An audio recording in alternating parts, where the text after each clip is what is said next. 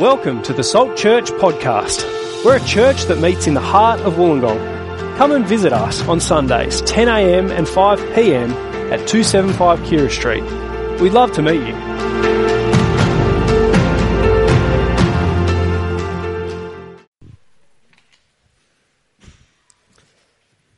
Hey everyone, I'm Jeff, one of the pastors at Salt Church. Great to have you here, especially as Amy said, if you visited us at Easter and you're back, or you're tuning in online, welcome. Uh, now, one more plug for Salt Stay. It's going to be great. If you can only come for an hour, it would be brilliant to have you. It'd be great to have you along. Jump online. You can find the timetable of everything that we're doing on that website, saltchurch.info slash stay. Now let's jump into this. Uh, humans have lots of helpful sayings about how we're meant to live. Lots of helpful sayings. Oh, my slideshow's not working. Let's see if that works. There we go. Humans have lots of helpful sayings about how to live. Let me give you three of them, and I'm keen for you to tell me what they mean. This is kind of call and response thing. Uh, don't count your chickens before they've hatched. What does that mean? Come on. Surely you know this one. Yes, very good. Don't get things until you've actually got them. All right, what about this one? Every cloud has a silver lining.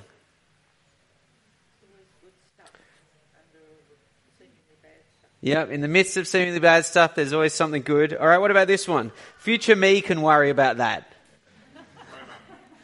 For, huh? Homer, that's what Homer says that. There you go. Uh, what's it mean? Worry about it tomorrow. Worry about it later. Very good. Uh, we've got these sayings about how we live, and we build our lives around these sayings, but they're not always true. They're not always trustworthy. Sometimes there is no silver lining. It just is awful. Uh, sometimes, if current me did worry a little bit more, future me would have a lot less pain. We have these sayings, and they're not always trustworthy, they're not always true, but God's word is different. What God says is always trustworthy, it's always true, and we can build our life on God's words. In fact, we need to build our lives on God's words. Here's what Ephesians says this is what happens when you build your life on God's words. Then we will no longer be infants, tossed back and forth by the waves and blown here and there by every wind of teaching and by the cunning and craftiness of people in their deceitful scheming. So, with God's words, we have this firm, stable anchor to build our lives on. Without God's words, we're in danger of drifting aimlessly in a sea of ideas and conflicting opinions. Today, we're looking at trustworthy sayings. Uh, normally at Salt Church, what we do is we pick a book of the Bible and we unpack it. We've been doing that in the book of Matthew. We're about to start doing it in the book of Deuteronomy, and then we're going to look at Acts. And in between those series, we're looking at these trustworthy sayings from God. Uh, everything God says is trustworthy, of course, but five times in the New Testament, we get this phrase, here is a trustworthy saying. So here's all five of them. We're looking at the first one today. Here is a trustworthy saying Whoever aspires to be an overseer desires a noble task.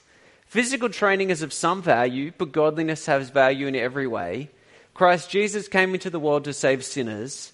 When the kindness and love of God our Saviour appeared, He saved us, not because of righteous things we had done, but because of His mercy. If we are faithless, He remains faithful. These five trustworthy sayings from God.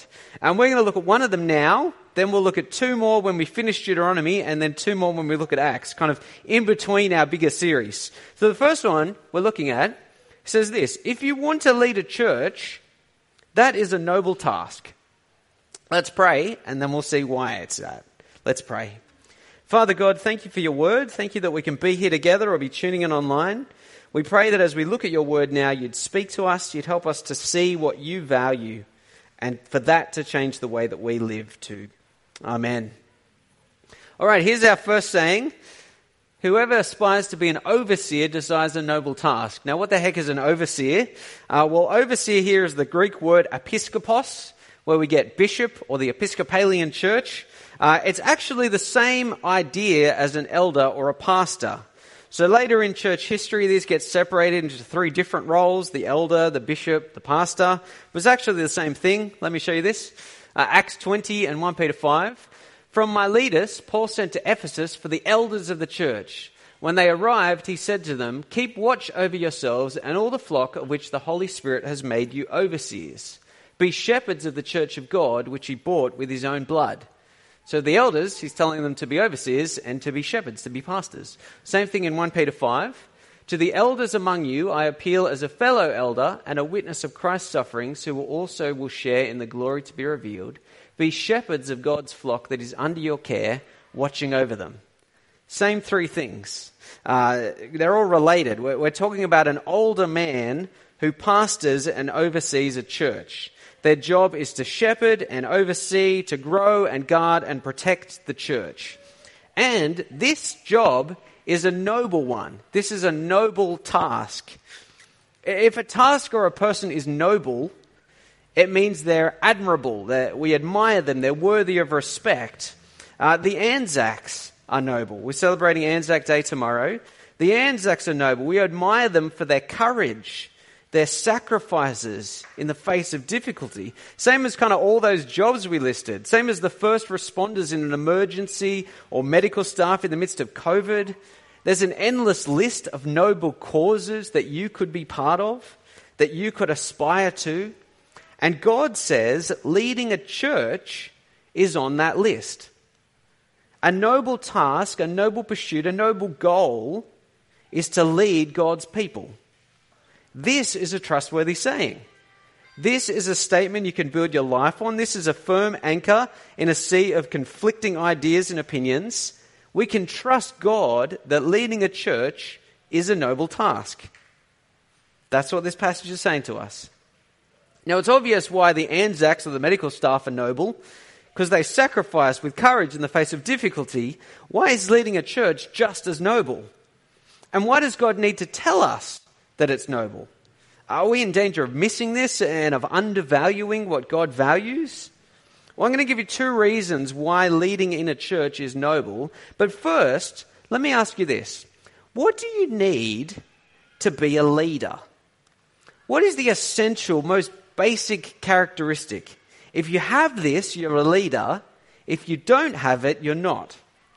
What, what do you think it is? Is it like a charismatic personality?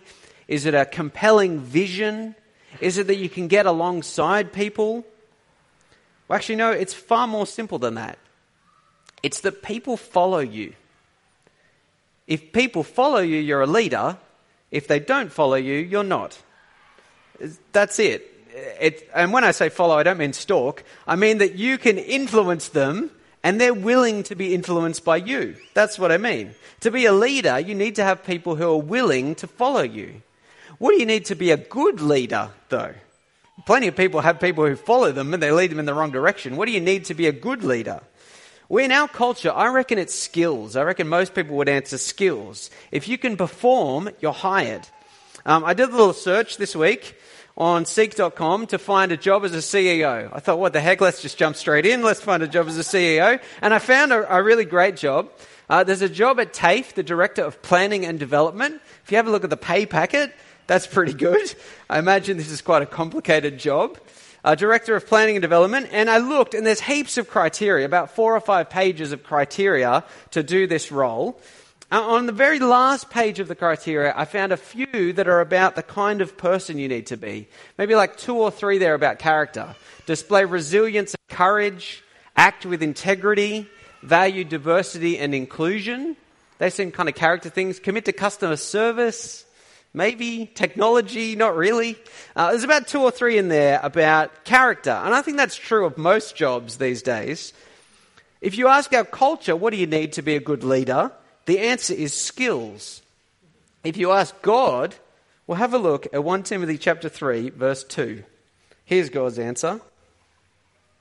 Now the overseer is to be above reproach, faithful to his wife, temperate, self controlled, respectable, hospitable, able to teach, not given to drunkenness, not violent but gentle, not quarrelsome, not a lover of money, and on it goes. It, it's character, isn't it? It's almost all character. What matters most to God in leaders is character. Uh, let's have a closer look at this, this kind of overwhelming list of all these different phrases that are here. Let's have a closer look. Uh, the overseer is to be above reproach.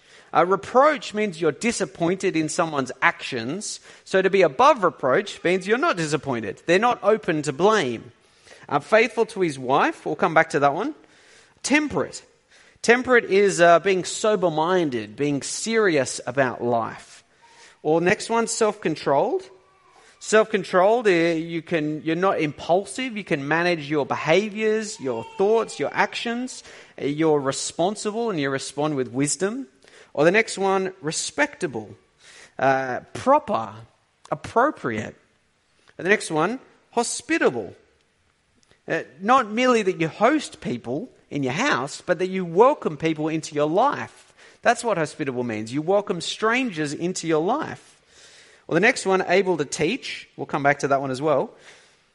Next one, not given to drunkenness.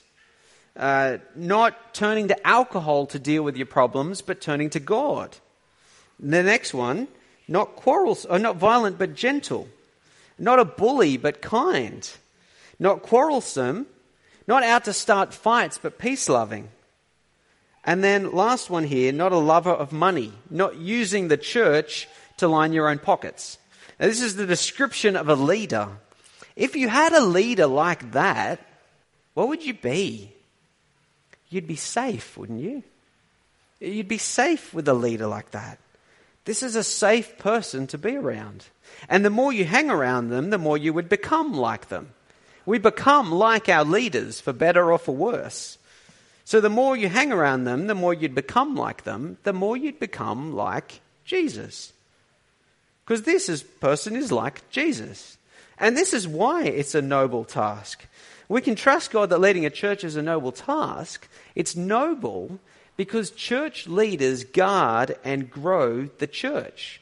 And they guard and grow the church by showing us how to be like Jesus. Church leaders copy Jesus, and we copy our church leaders. That's why God gives us leaders. It gives us people that we can copy, examples that we can follow.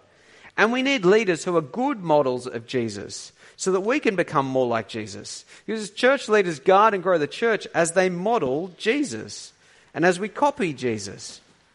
Let me ask you this given all of that, what do you look for and praise in Christian leaders? What do you look for and praise in church pastors? Is it abilities and gifts? Uh, there's a podcast that's going nuts at the moment, The Rise and Fall of Mars Hill. It, it tells the story of this church in Seattle that grew from 16 people to about 5,000 people and then imploded overnight. And it tells the story particularly of an incredibly gifted leader named Mark Driscoll, uh, who dramatically failed in his character and was removed from the church. And there's this, it's compelling listening, but there's this line in this podcast series where a church expert says there's this rising body count of young men whose abilities pushed them into leadership before their character was ready. I'll give you that again. There's this rising body count of young men whose abilities pushed them into leadership before their character was ready. And, and it talks about all the damage that that's caused. Because basically, if your character's not up for it, you won't guard or grow the church. You won't help people become like Jesus. You'll cause damage. What do you look for and praise in pastors? What matters most to God is character. And just as a kind of side point, this is one of the dangers of not being a regular part of a local church you don't know the character of the pastors that you're copying. Uh, there was thousands of people followed Mark Driscoll online, but didn't know him. They didn't know anything really about him or his character. What matters most is character. Character is how church leaders guard and grow the church by modeling what Jesus looks like and by teaching. Because it's not only character in this list, there's two tasks in this list to guard and grow the church. First one's back in verse 2. Have a look with me, verse 2. It's able to teach. What does that mean? Able to teach. It means able to communicate so that people can listen and learn, like what you say makes sense. But I think it's about something deeper than that. It's about knowing the truth, knowing God's trustworthy word. Uh, let me show you a couple of other verses that Paul uses in similar books. He says an elder, this same person we're talking about, elder, pastor, overseer, an elder must hold firmly the trustworthy message as it has been taught, so that he can encourage others by sound doctrine and refute those who oppose it. This is what it means to teach, being able to teach. Or the next one, 2 Timothy 4. Preach the word, correct, rebuke, and encourage, for the time will come when people will not put up with sound doctrine. Instead, to suit their own desires, they will gather around them a great number of teachers to say what their itching ears want to hear. That's what a church leader needs to do. They guard and grow and protect and provide for the church by teaching the trustworthy words of God so we don't drift aimlessly in a sea of conflicting ideas and, and listening to whatever we want to hear. We actually listen to God's word. That's what that, that skill is, being able to teach. That's the first one. The second one is that you can manage God's house. Uh, have a look in verse 5. Have a look verse 4, sorry, verse 4. He must manage his own family well and see that his children obey him, and he must do so in a manner worthy of full respect. If anyone does not know how to manage his own family, how can he take care of God's church? So here's the, the second skill. A pastor leads their own family in a respectful way with kids who listen to them, with, with kids who submit to them, who are not rebellious and defiant. That's the picture. Uh, now, kids, of course, kids sin too. If you've got kids, you know this as a fact. Kids sin too, so they're not going to be perfect. But it's talking about the way that this man cares for and manages his family, which shows he's suitable for this second task, overseeing a spiritual family. He cares for his own family so he can care for God's family. I jump down to verse 14. This is the language that we get here God's household. Verse 14 says, Although I hope to come to you soon, I am writing you these instructions so that if I am delayed, you will know how people ought to conduct themselves in God's household, which is the church of the living God, the pillar and foundation of the truth. So the men who lead God's household are to be people who have shown they've got the character and the ability by how they lead their own household. So it's a noble thing. It's a noble cause because church leaders guard and grow the church by what they model, by what they teach, and by the way they lead and manage and oversee God's family. And the whole way through here, it's talking about men. It says he, it's male, it's the, the husband of one wife. I think this gives us a bit of a clue just here why it's men here. I think it gives us a clue why we're talking about males instead of just anyone. Uh, it's the same reason that God asks men to lead the family, He asks men to lead the church family. Uh, part, it's, it's part of how God's designed men and women to relate in the world that He created. We're made equal, we're made completely equal. Men and women are in the same image of God. Uh, we're saved by Jesus as brothers and sisters of Christ, as sons and daughters of God, as we saw over Easter. There's, there's, we're loved equally. There's no difference between men and women in God's sight based on anything, anything we do or don't do. There's no difference based on gender or biological sex. We're made equal. But we're also made different. Men and women are not the same. Uh, there's obvious physical differences between men and women. And there's also differences in the role that God wants us to play in our families and in our church family. Uh, God wants, God's design is for men to take the leadership in families and church families. And God's design is for women to support and help men to take the leadership in families and church families. And not that women don't do anything in the family or the church family, and not that women don't lead anything in the church family or the family, is that the ultimate responsibility lands on men. And we work together in this. It's not a competition. We're better together. We work together in this. Now, it's easy to mishear what I'm saying. It's easy to mishear it in our culture. Uh, in our culture at the moment, equality has come to mean equivalence. Equality means fairness. Equality is about what's fair, but equality has become this phrase that means equivalence, the same. Because our culture has decided that the best way, perhaps even the only way, to really show fairness is if everybody's treated exactly the same. But that's not actually fairness. Equality and equivalence are two different things. The other thing that's happening in our culture is that gender is being downplayed to the point where there's no difference. But men and women are different. Men and women are not the same. We're different by God's design. And we're different in roles that He wants us to take on.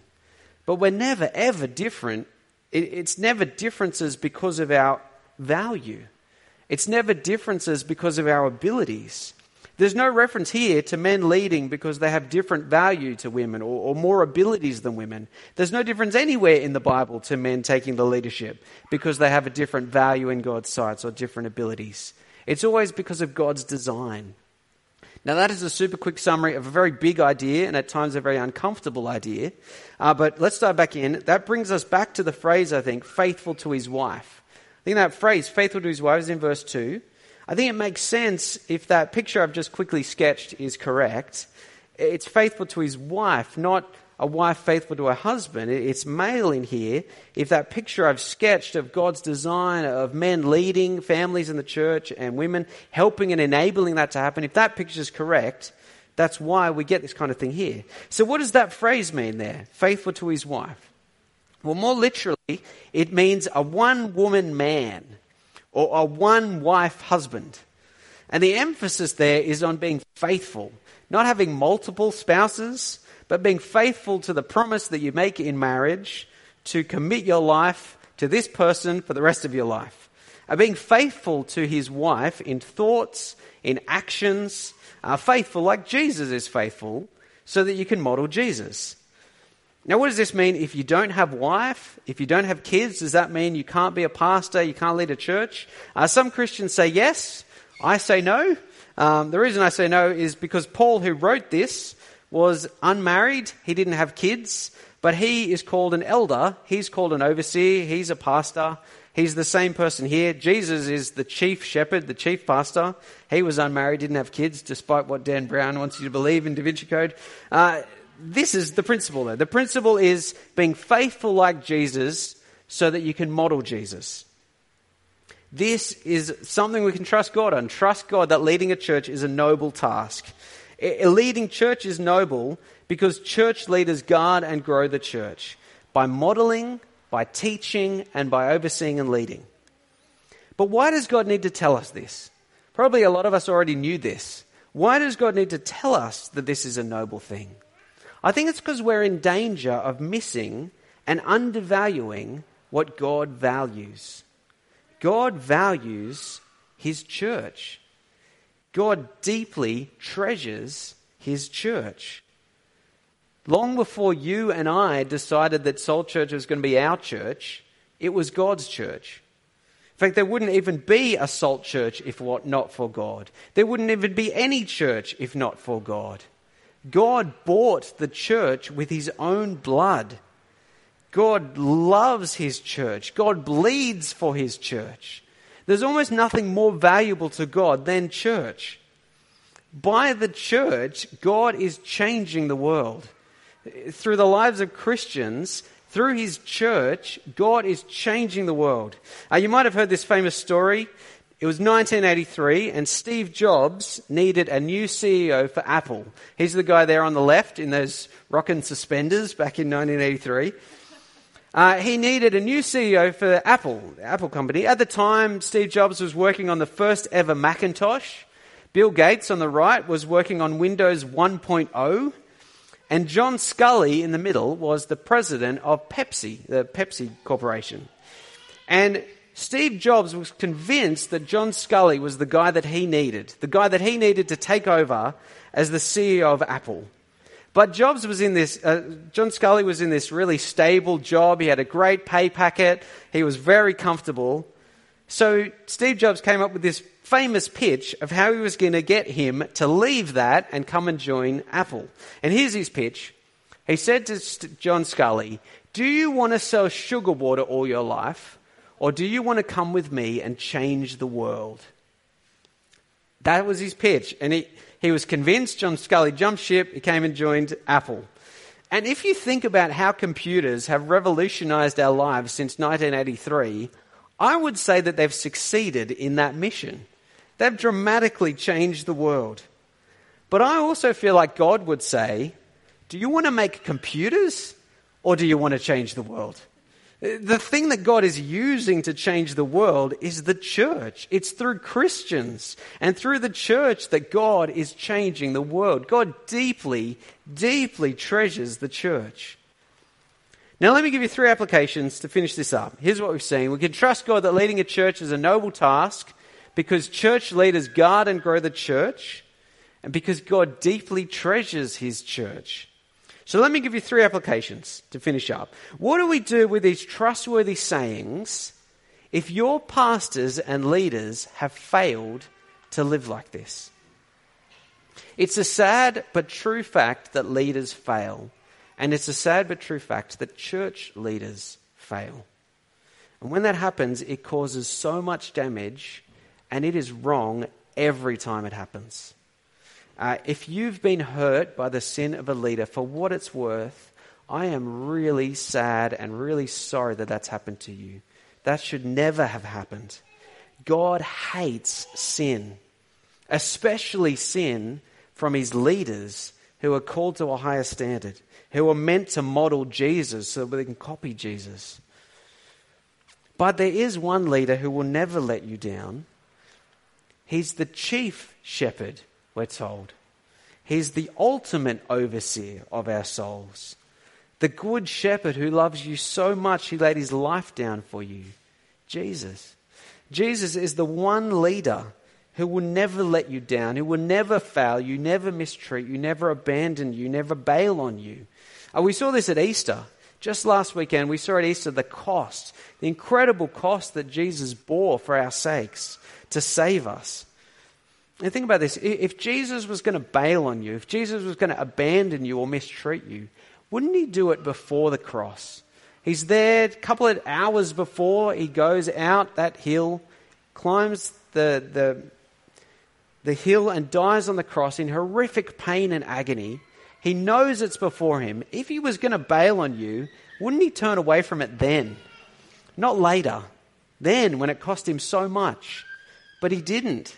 And he never will. He'll never abandon you. He'll never bail on us. He'll never let us down. But more than that, it, not only that he doesn't bail on us and doesn't let us down, he also gives us the ability to heal from our past hurts. And He also gives us the strength to take the next step that we need on that journey towards forgiving the people who have hurt us. Actually, this is the biggest reason that leading a church is a noble thing. Jesus does it, God does it. God leads the church, and He's never going to stop leading the church for a second. God's never going to cease to guard and grow and love and protect and provide for His church and for His people. Church leaders can fail. They can fail to point us to Jesus. Church leaders are forgiven sinners, just like the rest of us who need to grow. But Jesus is already perfect. Jesus will never fail you. You can trust him. And pray. Pray for your leaders as well that they'll keep becoming more like Jesus too. Here's the second one. What do you do if you're not a church leader and you don't t- plan to become one? Well, maybe you should think about becoming one. It's a noble cause. How are we going to evangelize Australia, yet alone the Illawarra, if we don't have Christians who step up? And there's so many ways to be involved. As men and women, we can spend our lives serving God. And when we serve and when we lead in a church, we're serving the most precious thing God owns. Of all the things that you could give your life to, of all the noble tasks you could pursue, would serving in a church make your list? Or is there a danger that we undervalue what God values? Uh, this is Jimmy Carter. He was the 39th president of the United States. At one point, he was the most powerful, one of the most powerful men in the world, and he is a Christian. He's now 98, uh, and he's been teaching Sunday school, teaching kids the gospel from the age of 18 to now. He's still doing it at the age of 98. What a legacy! 80 years of teaching kids about Jesus. And when he was the president, he got asked by a reporter once, he still taught Sunday school all through his presidency, and he got asked by a reporter, Why are you still doing this? With all the demands you've got, all the important things you've got to do, why are you still teaching Sunday school? And he said, Oh, that's easy. The most important hour of my week is when I teach kids about Jesus. We can trust God on this. It is noble to serve in a church. The other thing to say, if you're not a church leader, is that if you're a Christian, all the character on this list is for you too. It's not like being faithful and self controlled and not violent. That's just for leaders. And if you're not one, you're off the hook. You've got a free pass to sin. It's all good. Except for the two tasks teach the Bible, oversee, except for those two tasks, you can find the rest of this list in the New Testament in commands that are given to all Christians. This is just what following Jesus looks like. The difference for pastors is that this is the settled pattern of their life. Uh, that's why we get verse 6. Have a quick look with me. Verse 6 says, He must not be a recent convert, or he may become conceited and fall under the same judgment as the devil. Uh, don't ask a new Christian to lead a church or lead God's people because there's a chance that the power is going to go to their head. You need someone who's got a proven track record to show that this is the settled pattern of their life. Or verse 7, similar thing. He must also have a good reputation with outsiders so that he will not fall into disgrace and into the devil's trap. Uh, don't be a Sunday Christian who looks great in public or who looks great among their Christian friends, but what they do in private, they just do whatever they want. No, you need someone who's so consistent that even the unbelievers around them who are outside the church can see that they're consistent. The difference between a Christian and a leader, a Christian leader, is that to be a Christian, you just need to trust Jesus. But to be a Christian leader, you need to look a fair bit like Jesus too. Let me give you that again. To be a Christian, you just need to trust Jesus and be forgiven. But to be a leader, you need to look a bit like Jesus too. But all Christians, whether you're a leader or not, we should be aspiring to look like Jesus. We should be aspiring to look like this because it's what Jesus looked like. And let me give you a challenge. It's almost May, we've got a week until May. Why don't you pick one thing from this list and try and work on it for the month of May? Between now and the end of May, pick one thing from this list and try and work on it. Ask God to help you grow in it Fight to become more like this. If you're a Christian, grow to look like this. If you're not a Christian, though, don't try and look like this because it won't work. Our Christians actually have this profound thing. We have the God's Spirit in us to transform and change us. We have God's power at work in us. And that came to us by trusting in Jesus to save us. You need to trust Jesus before you can look like Jesus. Or else you'll try and copy him and you'll fail and you'll just be drowning in despair, or you'll succeed in some small way and you'll be full of pride. We actually need to be sheep of Jesus before you can follow your shepherd, before you try and follow Jesus. Well, let me give you the last one. Last thing. What do you do with this if you go to Salt Church and you're about to vote in a review panel? Now, this is probably the most boring. Maybe this is not the most powerful way to end this talk. Uh, but it seems more boring, but it's actually very valuable because we need men like this to lead Salt Church, don't we? And we need men like this to be on our review panel. We need men like this to be on our review panel. Salt Church is part of the Fellowship of Independent Evangelical Churches. That's our kind of denomination, group of churches that we're part of. The Fellowship of Independent Evangelical Churches. Oh, my slide keeps stuffing up. Can you take me to that one? Leave me on that one? Thanks, Joel. Uh, which basically means we're a fellowship. We're, we're like this network of friends of other churches, but we're independent. Fellowship of independent. There you go. Jimmy Carter, what a guy. we're this fellowship of independent churches. So we're independently governed. We're ruled by our constitution. And in our constitution, we have six men who make up a review panel. And this is what the review panel does. If you jump to the next slide for me, Joel. Here's what the review panel does. The review panel is to undertake and manage the processes associated with the following circumstances. The appointment of a new lead pastor when there is a vacancy. The appointment of an acting lead pastor. The investigation into the conduct of the lead pastor and acting lead pastor. The removal of the lead pastor and acting lead pastor. Confirmation of the ability of the lead pastor once he is the age of 67 and changes to this constitution. This is taken out of our constitution that rules and governs how we operate as a church. This is a pretty important role. And this is a role that six men in our church will do.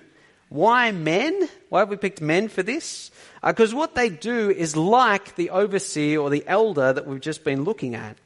Uh, they're not a full elder in the sense that we've been looking at. The elders at Salt Church, in the full way that the Bible means this, are Michael, our lead pastor, and Andy and myself, uh, the three of us pastors.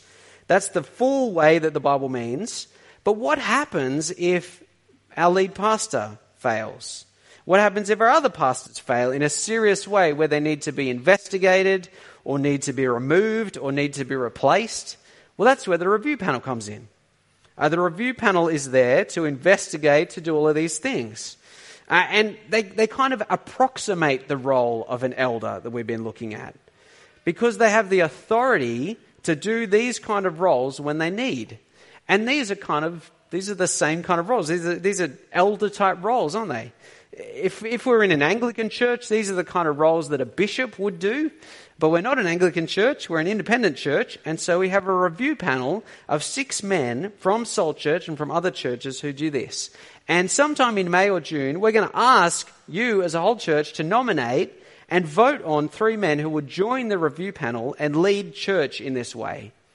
As we do that, let's see that as a really noble task to take on. And let's pray about who we ask to do that.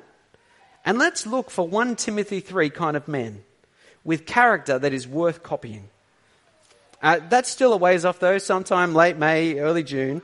Uh, and so let me tell you as well, just to kind of wrap this up, it, these are not the only people that you can share a concern with. If you've got a concern about one of your leaders at Salt, a pastor, Michael, myself, Andy, or just any of the other leaders at Salt Church, you can raise that with many people. Uh, we actually, can you go to the next slide, Joel? We actually have these safe ministry representatives at both of our gatherings that you can speak with. We have Hannah Baker and Kelly Hancock at 10 a.m. and 5 p.m. church, and we've got Michael and Colin Firth Kelly at 10 a.m. and 5. And we're actually looking for someone to replace Michael um, so that it's not Michael that you go to, it's someone else. You can email them, you can speak to any of those people. You can email that address, safeministry at saltchurch.info, and raise any concern you've got at any point. Uh, we also have, the, as well as these safe ministry people, we also have a safe ministry policy about how we operate in our church, how that we can be safe in everything we do. We have an informal and a formal complaints process. We have a code of conduct for our staff that sets out the expectations and behaviors. We've got all these things to try and help us be safe as a church. Just kind of bring you up to speed. A lot of this stuff is new. We've been working on it over the last couple of months. Just throwing that in there. Now let me wrap up. Next slide, last slide. What have we seen? It's valuable and noble to serve and lead in a church. It's valuable and noble to serve and lead God's people. That's how God guards and grows his church, and church is deeply precious to God. This is a trustworthy saying. This is the kind of statement you can build your life on. This is a firm and stable anchor in a sea of ideas and conflicting opinions. Because that's what God's word always is for us. It's a stable anchor what God says to us is always trustworthy and true. Let's pray.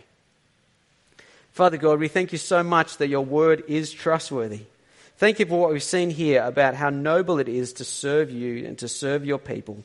Thank you that you value your church so much, and we pray that we would value it the same.